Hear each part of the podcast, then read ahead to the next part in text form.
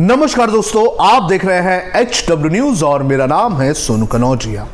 बिल्किस बानो मामले में आज सुप्रीम कोर्ट में अहम सुनवाई हुई और इस मामले की सुनवाई के दौरान सुप्रीम कोर्ट ने गुजरात सरकार को नोटिस भी जारी कर दिया है। आज सुप्रीम कोर्ट ने इस पूरे मामले में क्या कहा और सुप्रीम कोर्ट में किस तरह से पक्ष रखे गए, ये मैं आपको एक एक करके बताऊँगा। लेकिन उसके पहले मैं आपसे अपील करना चाहूँगा कि आप इस वीडियो को पूरा देखें। फेसबुक पर आप इसे देख रहे हैं तो आप इसे बड़े पैमाने पर शेयर करें। यूट्यूब पर अगर आप इसे देख रहे हैं तो आप सोशल मीडिया के ज़रिए दूसरे दूसरे जो प्लेटफॉर्म्स हैं, उनके ज़रिए इस वीडियो को शेयर करें। आप हमें आर्थिक मदद भी दें। हमें सुपर थैंक्स और सुपर लाइक्स के ज़रिए आप हमें आर्थिक मदद भी दे सकते हैं। आपको लगता होगा कि बार बार मैं ये आर्थिक मदद सुपर थैंक्स की बात क्यों करता हूँ? आपको हम बता दें कि जिस तरह से माहौल है और इन माहौल के बीच में इंडिपेंडेंट मीडिया को काम करना आर्थिक लिहाजे से काफ़ी मुश्किल है। आप अगर हमें सुपर थैंक्स और सुपर लाइक्स भेजेंगे तो आपके द्वारा मिलने वाली आर्थिक मदद के ज़रिए हम जो है इसी तरह से निष्पक्ष खबरें आपको दिखाते रहेंगे। खबर की बात करें तो खबर जुड़ी हुई है बिल्किस बानो मामले में सुप्रीम कोर्ट में दायर एक जनहित याचिका से। यह जनहित याचिका दायर की गई थी सीपीआईएम के एमपी सुभाषिनी अली, पत्रकार रेवाती लॉल और प्रोफेसर रूपरेखा वर्मा की तरफ़ से। और इसमें यह कहा गया था कि जो 11 दोषी हैं जिन्होंने बिल्किस बानो का बलात्कार किया था, सामूहिक बलात्कार किया था और उनके परिवार वालों की हत्या की थी। उन्हें इस तरह से कैसे रिलीज़ कर दिया जा सकता है? और इसी मामले में कुछ दिनों पहले कपिल सिब्बल ने chief justice of N V Ramana को यह कहा था कि यह सीरियस मामला है और इसे जल्द से जल्द सुनवाई के लिए लाना चाहिए। जिसके बाद सीजीआई रमन्ना ने आज की तारीख मुकर्र की थी और आज इस पूरे मामले को लेकर सुनवाई हुई। सुनवाई के दौरान सुप्रीम कोर्ट ने कुछ बातें भी साफ़ की हैं। आपको बता दें कि कुछ मीडिया रिपोर्ट्स आई थी और इस मीडिया रिपोर्ट में यह कहा गया था कि आ, सुप्रीम कोर्ट के आदेश के हिसाब से जो है इनकी सजा जो है कम किया गया है। ऐसी आ, रिपोर्ट आई थी जिस पर सीजे रमन्ना ने इस पूरे मामले को लेकर क्या कहा। मैं दी लाइव लॉ को कोट कर रहा हूँ और इसमें उन्होंने कहा कि I am not a party to the judgment I read somewhere court has granted permission for remissions no court said only to consider यानी कि कोर्ट ने नहीं, ऐसा कुछ नहीं कहा कि इनको रिमिशन दे दिया जाए। कोर्ट ने कहा कि सिर्फ़ कंसीडर किया जाए। इसके बाद कोर्ट ने सीजाई रमन्ना ने यह कहा कि that's all we directed to consider इसके बाद गुजरात काउंसिल को कहा कि आप इस पूरे मामले पे रिप्लाई फ़ाइल करें। तो इस तरह से सुप्रीम कोर्ट ने इस पर पक्ष रखा है।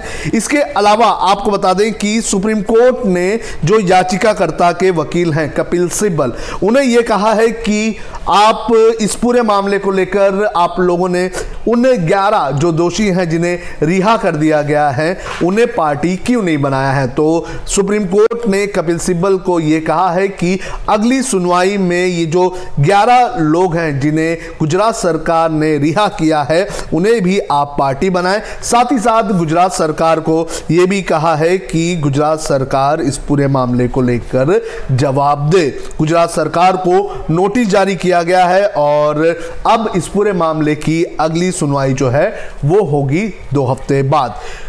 इस पूरी सुनवाई के दौरान जो कोर्ट है उसने ये भी कहा कि ये कैसे हो सकता है कि रातों रात इन दोषियों की सजा माफ़ी का फैसला ले लिया जाता है। तो ये कुछ बड़ी बातें आज सुप्रीम कोर्ट में कही गई हैं। सुप्रीम कोर्ट ने इस पूरे मामले को लेकर अब नोटिस जारी किया है।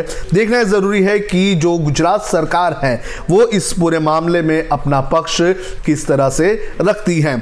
आपको बता दें कि ये मामला गुजरात के 2002 गोधरा दंगों से जुड़ा हुआ है। बिल्किस बानो के घर पर ये 11 जो दोषी हैं, ये घुस गए थे। इन लोगों ने बिल्किस बानो के परिवार के सात लोगों की हत्या कर दी थी। इसके अलावा बिल्किस बानो जो उस वक्त पाँच महीने की गर्भवती थी, उसके साथ इन लोगों ने सामूहिक बलात्कार किया। इस पूरे मामले की सुनवाई आपको बता दें कि पहले गुजरात में हो रही थी, लेकिन इस मामले की सेंसिटिविटी देखते हुए मामले को बॉम्बे की सीबीआई कोर्ट में ट्रांसफ़र कर दिया गया इसके बाद सीबीआई कोर्ट में इस पूरे मामले को लेकर बहसबाजी हुई और तेरह में से जो ग्यारह आरोपी थे, उन ग्यारह आरोपियों को कोर्ट ने दोषी पाया था और इन लोगों को उम्र कैद की सजा सुनाई थी। जिसके बाद ये मामला बॉम्बे हाई कोर्ट गया और बॉम्बे हाई कोर्ट जाने के बाद बॉम्बे हाई कोर्ट ने भी इस मामले में जो निचली कोर्ट थी, जो यानी कि जो सीबीआई कोर्ट थी, उसके फैसले को बरकरार रखते हुए इन सभी आरोपियों की जो सज़ा है वो बरकरार रखी।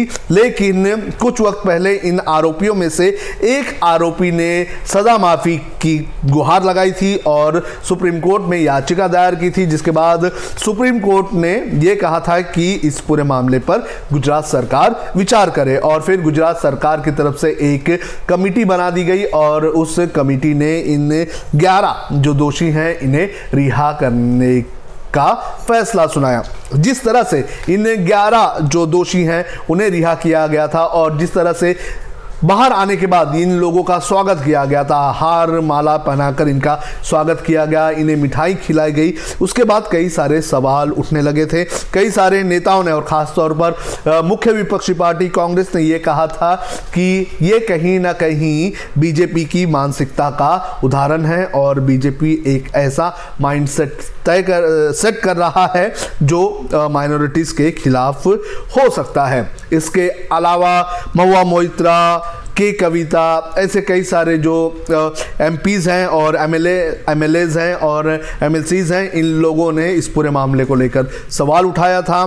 के कविता ने इस पूरे मामले को लेकर सी सीजीआई एनवी रमन्ना को एक खत लिखा था और ये मांग की थी कि इस पूरे मामले में जो सुप्रीम कोर्ट है, उसने इंटरवीन करना चाहिए इंटरवीन करके इस पूरे मामले की सुनवाई करनी चाहिए। और अब इस पूरे मामले पर सुनवाई हो चुकी है और कोर्ट ने गुजरात सरकार को नोटिस जारी कर दिया है। गुजरात सरकार के अलावा अब ये जो 11 दोषी हैं जिन्हें रिहा कर दिया गया है, उन 11 दोषियों को भी कोर्ट में अपना पक्ष रखना होगा।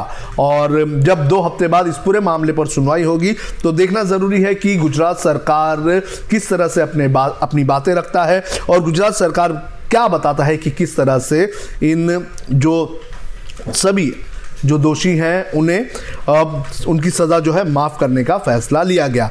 आपको एक और चीज़ मैं यहाँ पर बता दूँ कि आ, हाल ही में जो रेमिशन को लेकर जो गाइडलाइन जारी की गई थी यानी कि आपको बता दें कि आज़ादी का अमृत महोत्सव मनाया गया था तो उस वक्त केंद्र सरकार की तरफ़ से एक नोटिफिकेशन जारी किया गया था जिसमें यह कहा गया था कि रेमिशन किसको किसको देना चाहिए। तो उस नोटिस के हिसाब से इन 11 आरोपियों को इन 11 दोषियों को सज़ा माफ़ी नहीं हो सकती है। इसके अलावा जो हमारे पास इस वक्त 2014 की जो माफ़ी नीति है, यानी कि रेमिशन जो कानून है, उसके हिसाब से भी इन दोषियों को जो है सज़ा माफ़ नहीं हो सकती है। लेकिन गुजरात की ये जो कमेटी है, इस कमेटी ने उन्नीस की जो क्षमा नीति थी, उस क्षमा नीति के हिसाब से इन दोषियों की सज़ा माफ़ करने का फैसला किया।